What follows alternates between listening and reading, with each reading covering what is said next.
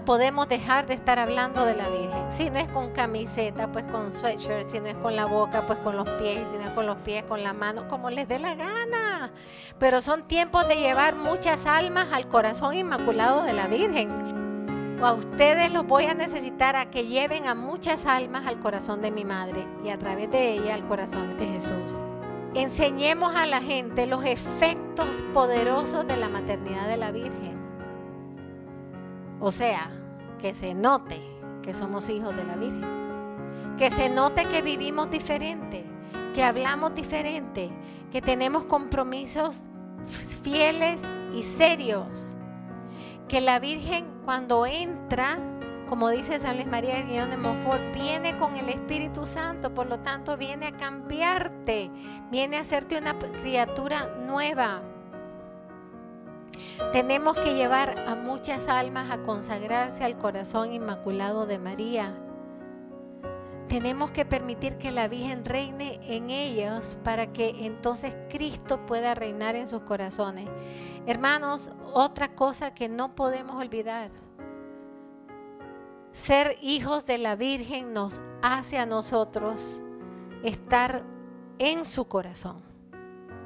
Ustedes, yo sé que son palabras, pero traten de imaginarse lo que es vivir dentro del corazón de María.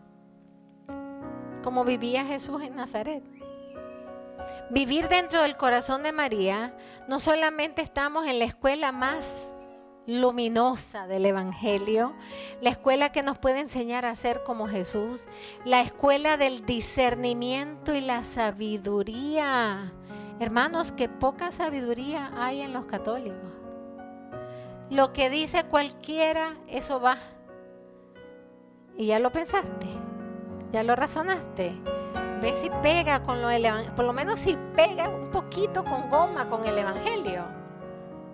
Ay, no, pero es famosísimo.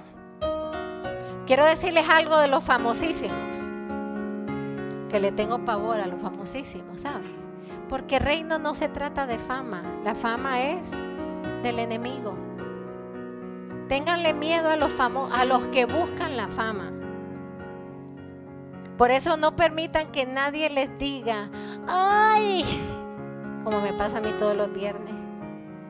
Ya voy a andar con un rótulo para que no me lo sigan diciendo. Usted es Madre Adela, la famosa Madre Adela. Y me lo dicen creyendo que le puedo dar un abrazo.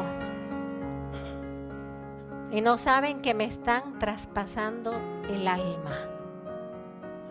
Yo no soy Madre Adela para ser famosa. Yo soy Madre Adela para ser una humilde sierva del Señor.